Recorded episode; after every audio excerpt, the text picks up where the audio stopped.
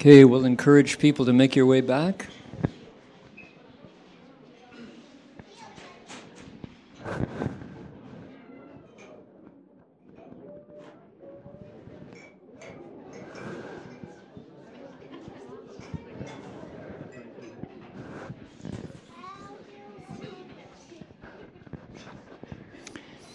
Now, this, this portion of the program is going to be devoted to questions and answers. And there is a microphone floating around. And we're going to ask people, please, here's a microphone. Please wait for the mic to reach you before you ask your question. I mean, you're free to ask your question. As they say, it's a free country. But if we can't hear you, we won't be able to answer. So please wait for the mic to arrive. And uh, anyone, the first person to mention the name Donald Trump has to put $5 in the kitty. There's a price. There's a price for mentioning that name. I think I owe you $5. um, the, it's, a, it's a difficult question that I have because I don't want to sound rude and I don't want to sound, say it in the wrong way, but I'll try. Um, I, you give me a chance to practice patience. That's fine. I appreciate that. The, you spoke about the kanji character with the heart being stabbed, and often that character is described as being a very large character, the capability to take whatever comes at it, whatever's thrown at that the, the person, you know, because the point of the paramis are being able to help other people. So often in Buddhism, you know, the, the, the, emphasis is on an awakening in some way or sitting on a cushion. But in the world, whether we like it or not, people do suffer. At the moment, that man I can't mention is creating a situation where we could have an atomic war. Um, in Burma. Am I prescient or what? in Burma, the Rohingya are being brutalized by Buddhists, you know. People do genuinely suffer um, in your tradition, I know there's an emphasis on helping, not just self development, but actually helping the other person and, and trying to use that skillfully. I wondered if you would talk about that, please. Yeah, thank you. Um, so there's there's so many so many doors branching off of your question that I just have to pick one to walk through. Um,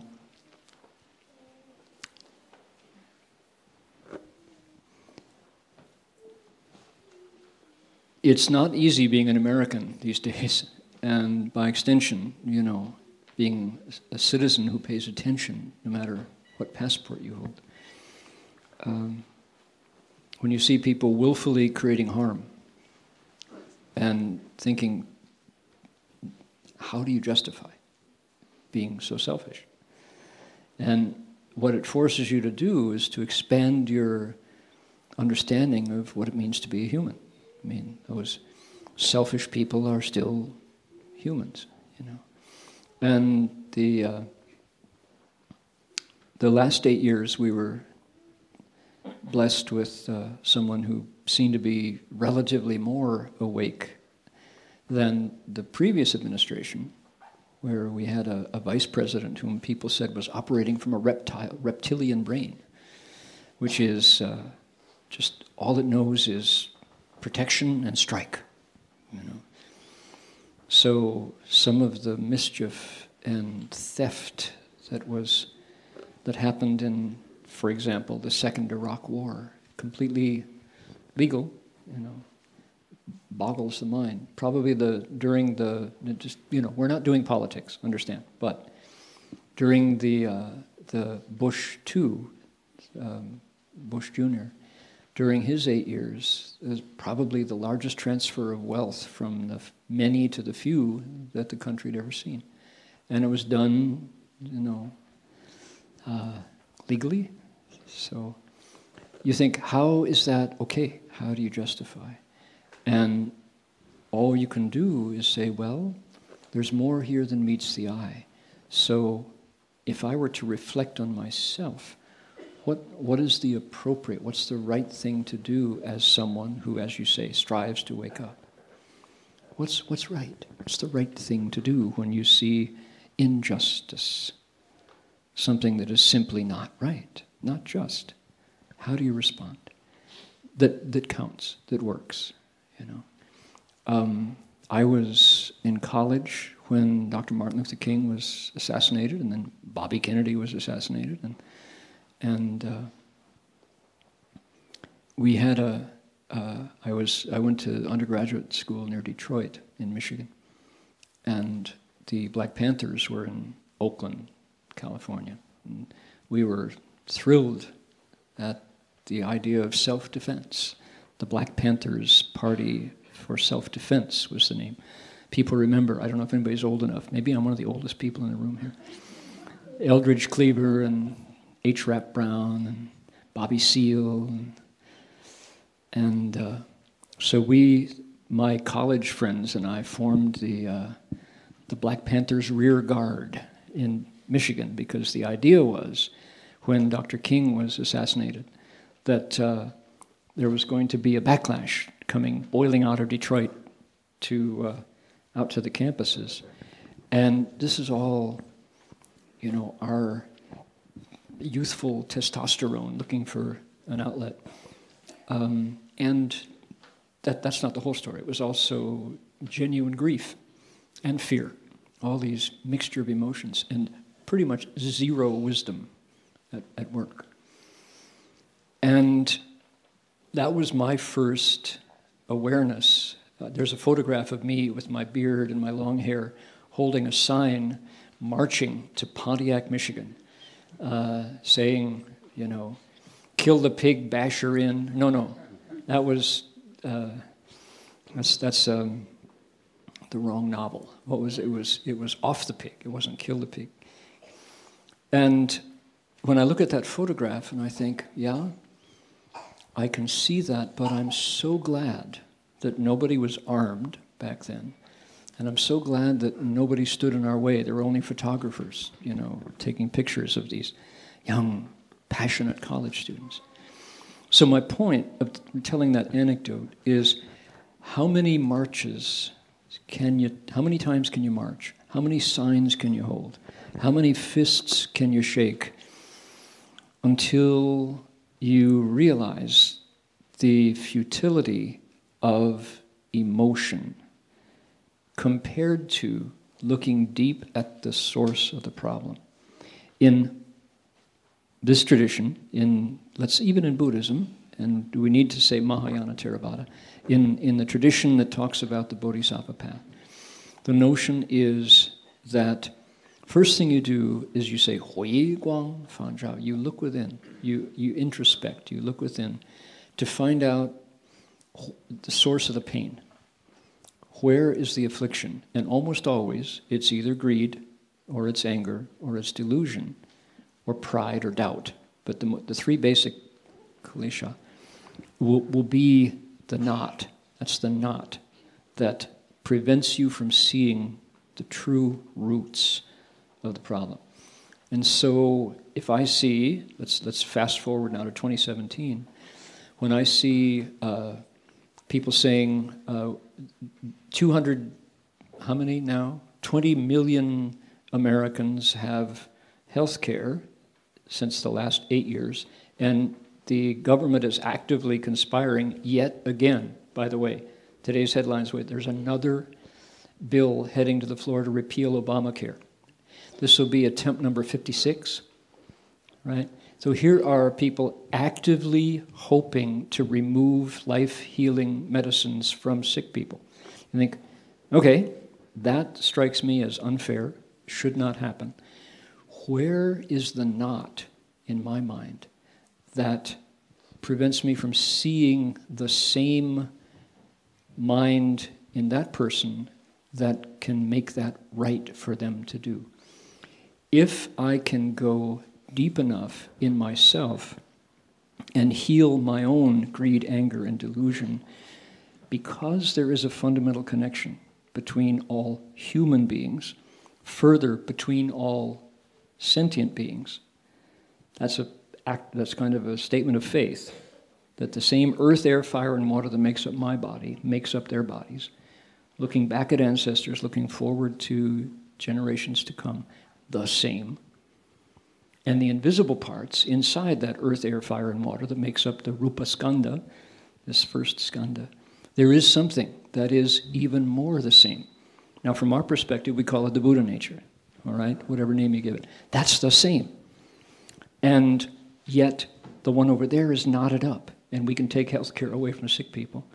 And my wish is to extend healthcare, to make it something similar to the British system, or the Canadian system, or the Australian system, not what we have in America, which is a broken system.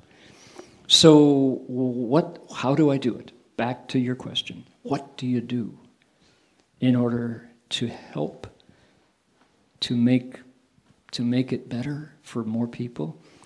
The fundamental principle is by making, by understanding it myself, I will help the greater understanding because there's no split between me and them. By, they say, 自觉觉他,自度度他,自利利他, right? You wake yourself up, and by doing that, you're waking others up. You benefit yourself, and by doing that, you benefit others. You take yourself across, and by doing that, you take others across. Okay, so that's the formula, that's the principle. So those three things uh, waking up, being of benefit, helping, and taking across. That is to say, le- taking you out of the confusion of suffering, all right, to a place beyond confusion where you're clear.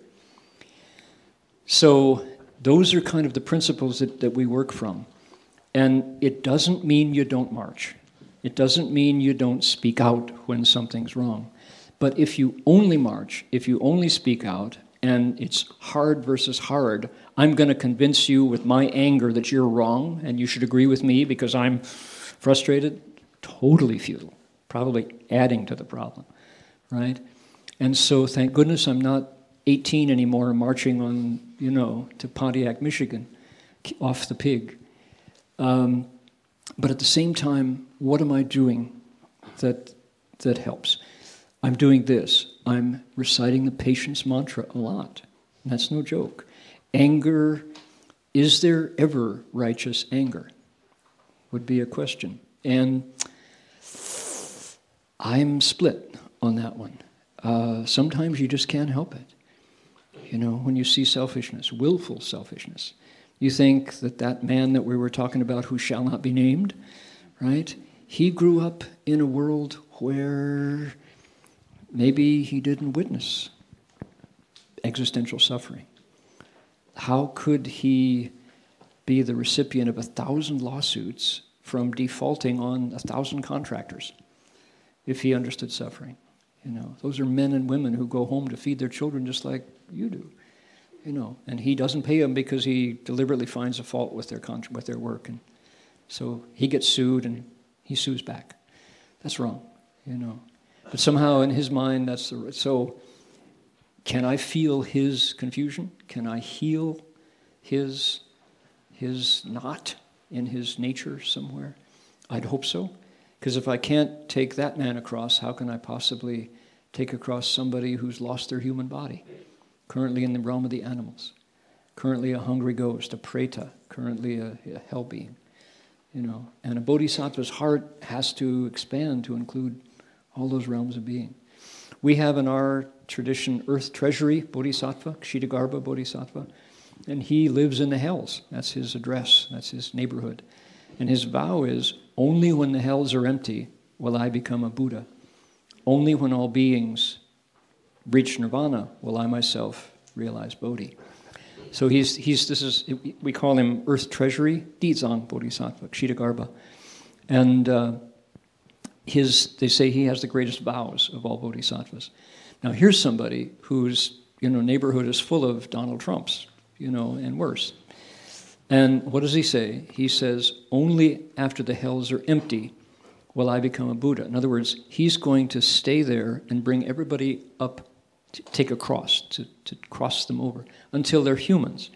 But that's half the vow. The second half says, Only when beings are taken across entirely, in other words, till they leave suffering, will he stop? Will he reach Bodhi? So he's got two two fronts where he's operating. He's pulling hell beings up to the human realm and bringing humans to Buddhahood. That's when his vows end. And he's a 10th stage bodhisattva. We were talking about the 8th stage just now. So that's noble, you know, that's a noble thought. So why should we worry so much about Republican white American men? You know, what about the animals that get killed and eaten by the billions and billions and billions for people's dinner table? You know, that's a lot of suffering. So it's, you know, you, you expand your categories and you're helping. Simply by refusing to get angry, you're helping. By refusing to be greedy and sharing more, you're helping. By refusing to follow delusion and using wisdom, you're helping. So that's a little bit of balm on the wound, but it's still, some days it's just hard to get out of bed, you know. Does that, does that make sense? Or do, you want to come back on that? Did, did I get close to it, or? No, basically, what you were saying was um, the Lotus Sutra that you bow to the Buddha within all beings. In one sentence, you did it really. It's very nice, thank you. All right. Pleasure.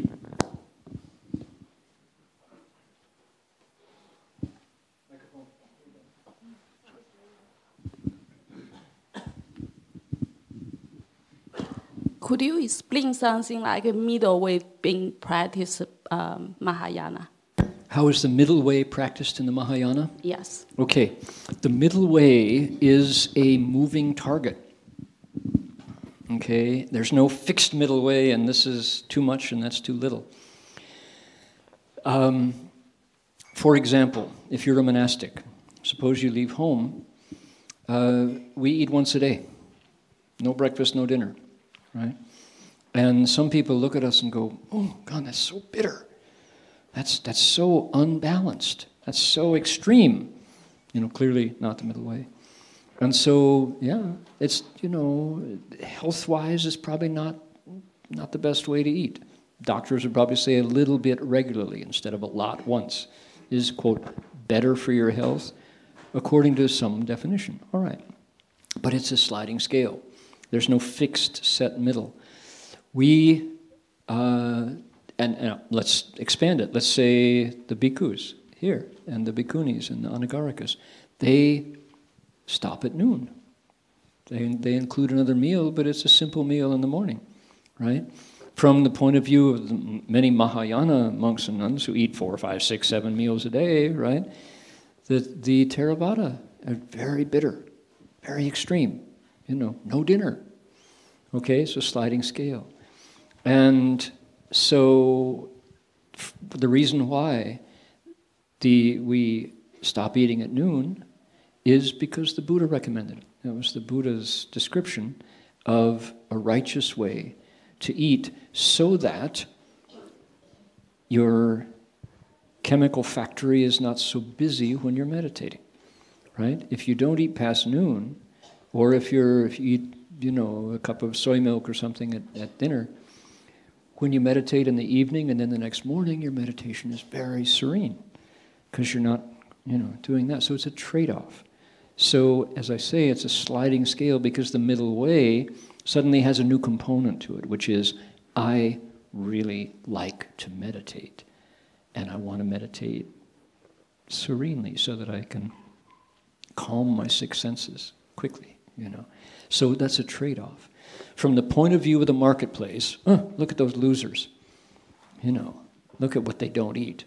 All that stuff they don't eat, you know and we add no onions, no garlic. Extremists, you know. And from the point of view of the monastics, it's like, yeah, well, is this what a loser does? I'm, I'm all there, you know. Yeah, I'm happy to be a loser, you know. So you have to define your terms, middle way. But in general, uh, the middle way is, I don't think the Mahayana and the Theravada are too different. Um, you have to figure out your perspective. So, what does the marketplace do? The marketplace says, um, I'm going to make a movie. Hollywood makes a movie of somebody who, in the course of an hour and a half, kills, steals, lusts, lies, lies, and uses intoxicants, you know. And we call him 007, you know.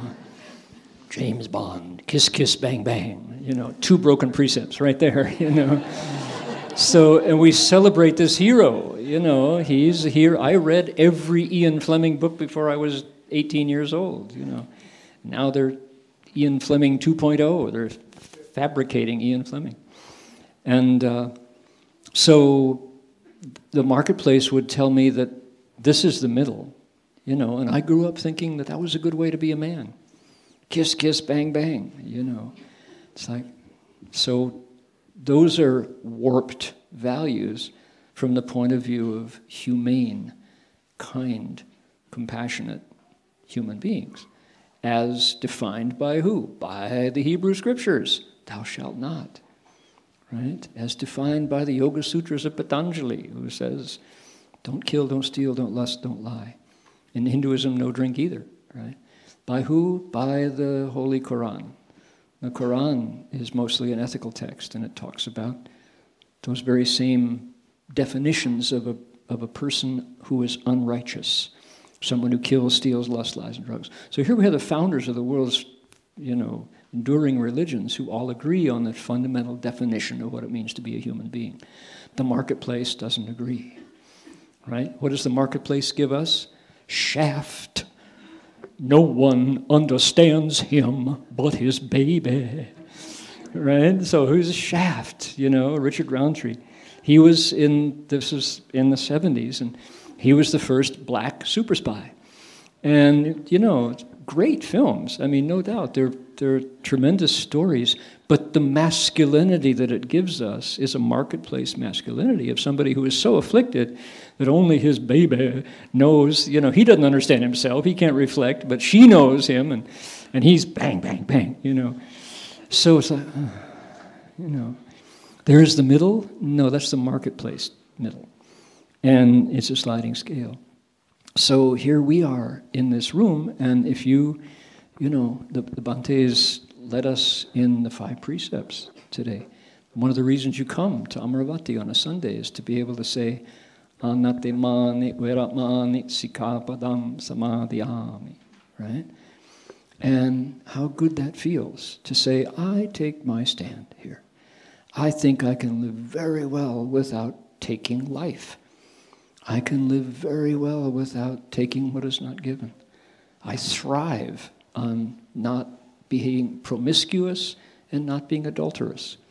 You know, I thrive on the truth, on integrity, and sobriety and wisdom. You know, these are values that I can hold on to, put my roots down here. I stand on those fundamental precepts, and I'm rooted in wisdom. Furthermore, they're practical. Anytime you go to meditate with those as your foundation, your mind finds the middle right away. So, you know, it's a sliding scale. And there are middles and middles, right? But the Buddha's middle way is a way of ahimsa, harmlessness, no harm. And the five precepts, if you compare them to ahimsa, to this notion of not harming, you realize true, no killing, stealing, sexual misconduct, lies, and intoxicants are harmless to self and others. So we, we need a new middle, right? The marketplace and the way place, Bodhimanda, you know, the, the Aranya here. If, if those two middles coincided and could, could, if those two needles met, we'd have a better world. So I have a story that actually, uh, again from that bowing pilgrimage. Uh, I was bowing through Los Angeles in a place called Beverly Hills, where there's a lot of uh, wealth in Beverly Hills. And wherever there's lots of wealth, there's lots of, of police. And uh, Sunday morning, I was doing Tai Chi outside the car with my, other, my monk companion. And uh, the police come up and to the loudspeaker on the roof, all right, put your hands on the car. You know, like, you know, okay, you know. The guy gets out. Oh, oh, it's you guys. Oh, it's the monks. Oh, forget it. At ease. That's all right. No. That's okay. We've been watching you guys. You're really interesting. What do you, you know, like, you, you know the arts, right? Started, you know, yeah, we know. Yeah. Tai Chi Chuan, harmless, you know. And he says, yeah, and you're vegetarian. You do all this powered by vegetables? He said, that's amazing, yeah. And, uh, you know, I've been waiting. Me and Lovick over here, this is Officer Johnson, Johnson and Lovick. So he says, what are you doing it for? What are you doing this for? And we know you're regular guys, but what are you doing this for? And so uh, uh, Heng Chau, uh, who was a PhD in history from University of Wisconsin, he's no, he can handle debate. So he says, yeah, well, we're, we're basically doing your work, he said. What do you mean by that? The police. And he says, Yeah, except we're doing it from the inside out. What you guys are doing is like putting a band aid on a cancer. He said, What are you talking about? He says, he says, Well, here's what we're doing. He says, You see the outside, but on the inside, you know, we're not killing, stealing, no sexual misconduct, no lies, no intoxicants. That's how we live. The guy said, Well, tell me those again, said the policeman. No killing, what? No stealing, sexual misconduct, lies, intoxicants. The officer says, you know, if everybody we met all day long lived by those rules, we'd be out of a job.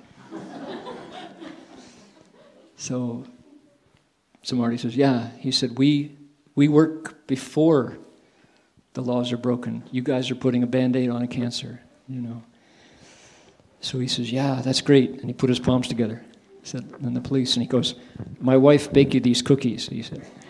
So the policeman made an offering of cookies. So, so that's the new middle that we need. Imagine if we could realign the middle away from, from shaft and in like flint. Remember James Coburn, flint? I, that was my canon growing up. How do you define your masculinity? You become what you behold. So if we can have more bhantes, more bhikkhus available for people to behold, and more wholesome, vigorous lay people to just to, to say when the opportunity arises, no, no, I don't do that. You, you want to go first? It's yours. We go. You know, I'll be patient. By the way, I'll have this mantra I want to teach you. This monk out there told me, uh, patience, patience, got it, you know. Pass it on, you know. Then we'll have a new middle. All right?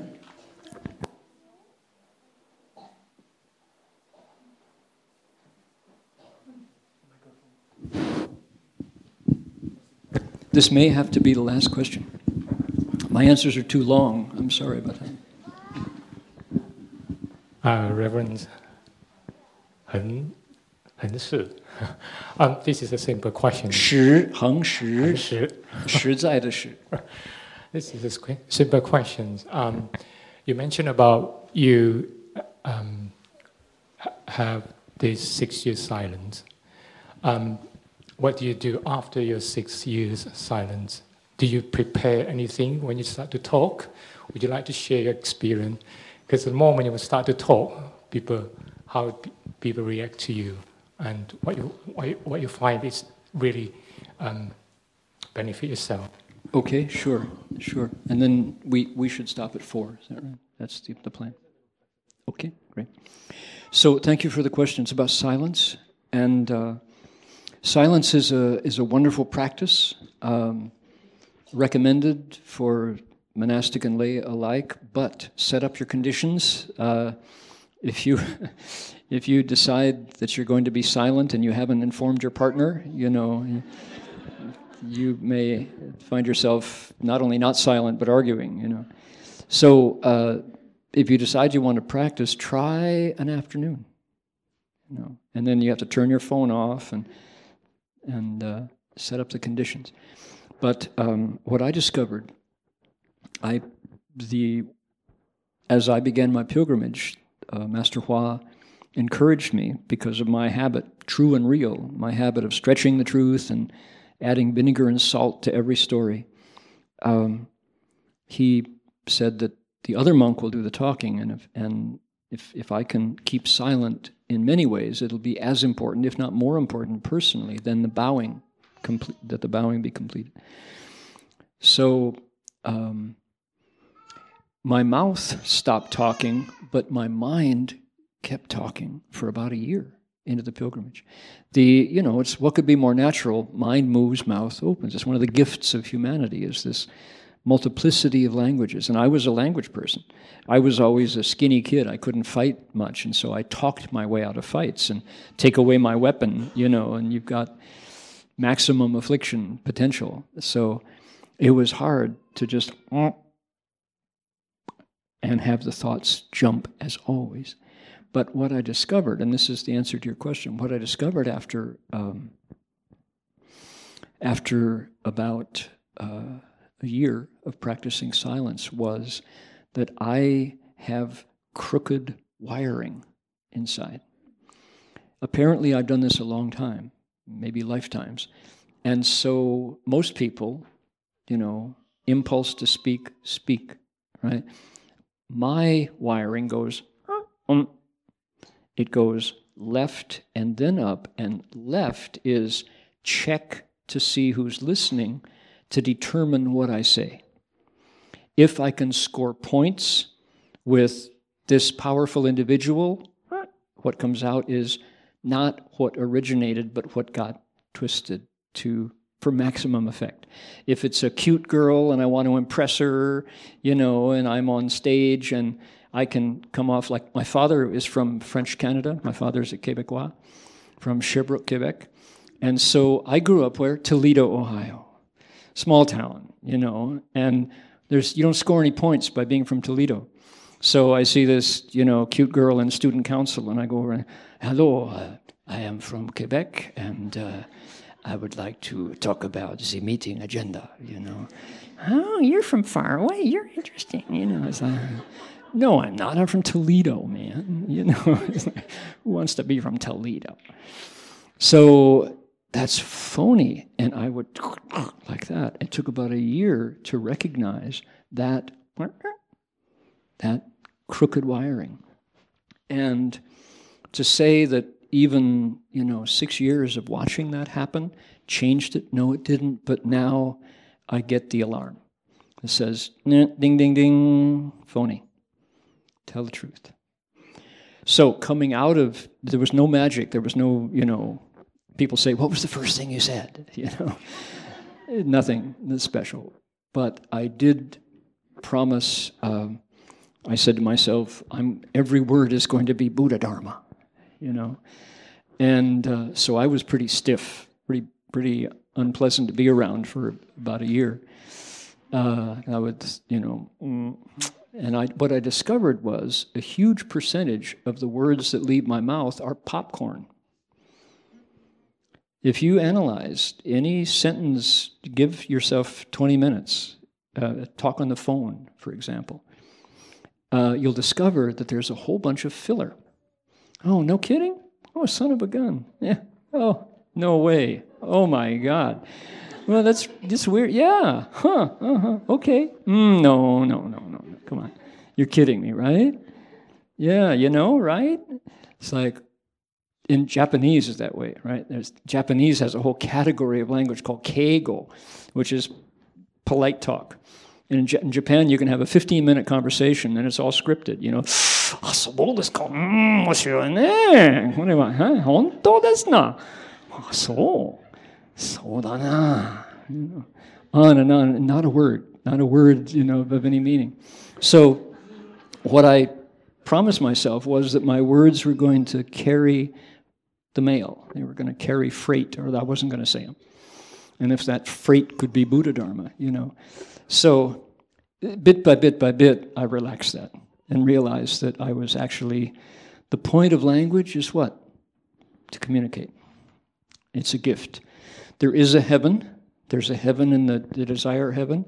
It's called the Suyama heaven, Yemotian, where the devas communicate via light. There's no words needed. They, they under, they're so em, empathetic, they're so uh, tuned into each other that they don't need language. They go, do away with the symbols, you know, so they just use light. And how wonderful. But we need language. So I started to relax. And uh, I would call my mother every week. And, uh, you know, and boy, when you're talking to your mom after not talking for six years, my poor mother. And uh, so I'm promised to speak nothing but Dharma, and I'm talking to my mother on the phone, right? And she's like, mm hmm, yes, well, all right, it's nice to hear from you. Uh, call me next week. Mm-hmm. You know? And I'm like, yes, mother, you know. And so after about two years of that, one day she said, you know, it's so nice to finally get to talk to you. I'm just glad that not every word has to be Dharma. So I, I guess at that point I was back to normal. But so that's the answer to your question. And it's not, it wasn't dramatic. I wish I had some, you know, magical truth that I could spout, but I think I still need wisdom before that'll happen. So someday. All right. Well, let me say to you, it's been a pleasure and, and a rare opportunity to be able to sit here where Master Hua has sat, where Ajahn Sumedho has sat, and so many, Venerable Ajahn Chah, and so many uh, noble monks and nuns have, have graced this hall. Um, and uh, I look forward to every opportunity to be here. I'd like to invite you all to California, to the city of 10,000 Buddhas. Not, not all at once, but when, as, when you can come, please do take a look. In the meantime, I'd like to let you know about Dharma Realm Buddhist University, DRBU, which is uh, one of Master Hua's projects, uh, his vision for, he was a, a, classroom teacher and an educator his whole life. And uh, he said this is how the Sangha is going to grow, is by uh, bringing people in to learn about themselves, to learn about their minds, learn about the world and the connection between self as, as practitioner, as a Buddhist, and the world around you. That there's, if you study to the point where there's no difference between your wish to wake up, the Bodhi resolve, and the world around you, then you're on the path. So, Dharma Realm Buddhist University is about to be, knock on wood, accredited. Right? We're candidates in the Western Association of Schools and Colleges, WASC, the same accrediting agency that accredits Stanford and UC Berkeley and Caltech and and the uh, all the state universities. So um, it's uh, they're coming in November. And with that last inspection, if all goes well, everything is crossed, every joint and knuckle, um, we will be accredited and we can issue visas and our diplomas count. So it's been a long road, but Dharma Realm Buddhist University has a very interesting pedagogy and an approach to Buddha's wisdom. We are now teaching uh, major focuses in Sanskrit, and we have our sights on Pali in the future. So it wouldn't take much to offer training in Pali at the university level. We have it's a four-year uh, BA and a master's program, and uh, our nuns are. Uh, we're we're about to get back on the bus and go back to London, but um, maybe we can exchange cards and uh, addresses if you'd like to know more. In the meantime, drbu.org Dharma Realm Buddhist University.org, which, if all goes well, will soon become drbu.edu, uh, which is the, the, uh, the title for universities.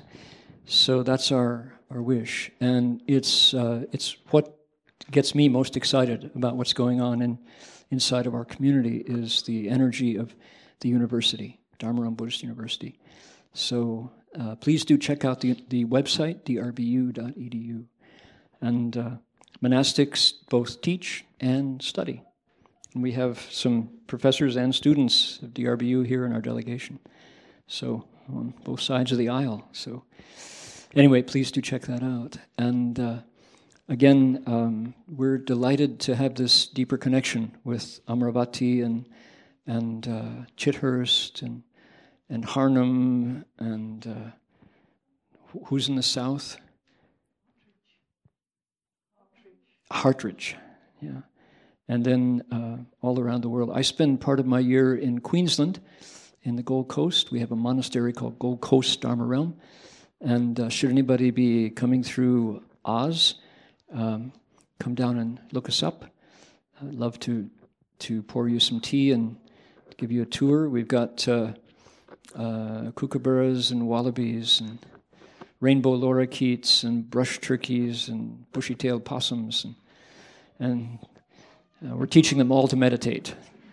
Getting a kookaburra to meditate is a challenge. You know, every morning and evening they have to let go and you know. So it's great down there. So um, anyway, lots of place, lots of chances to to cross paths again, and look forward to our next visit. Could I encourage everybody to bring your palms together and uh, we who know this tune will transfer the merit. And please make a wish uh, to minds touch in space. There's no place where minds stop and don't touch. So use that connection to send out goodness.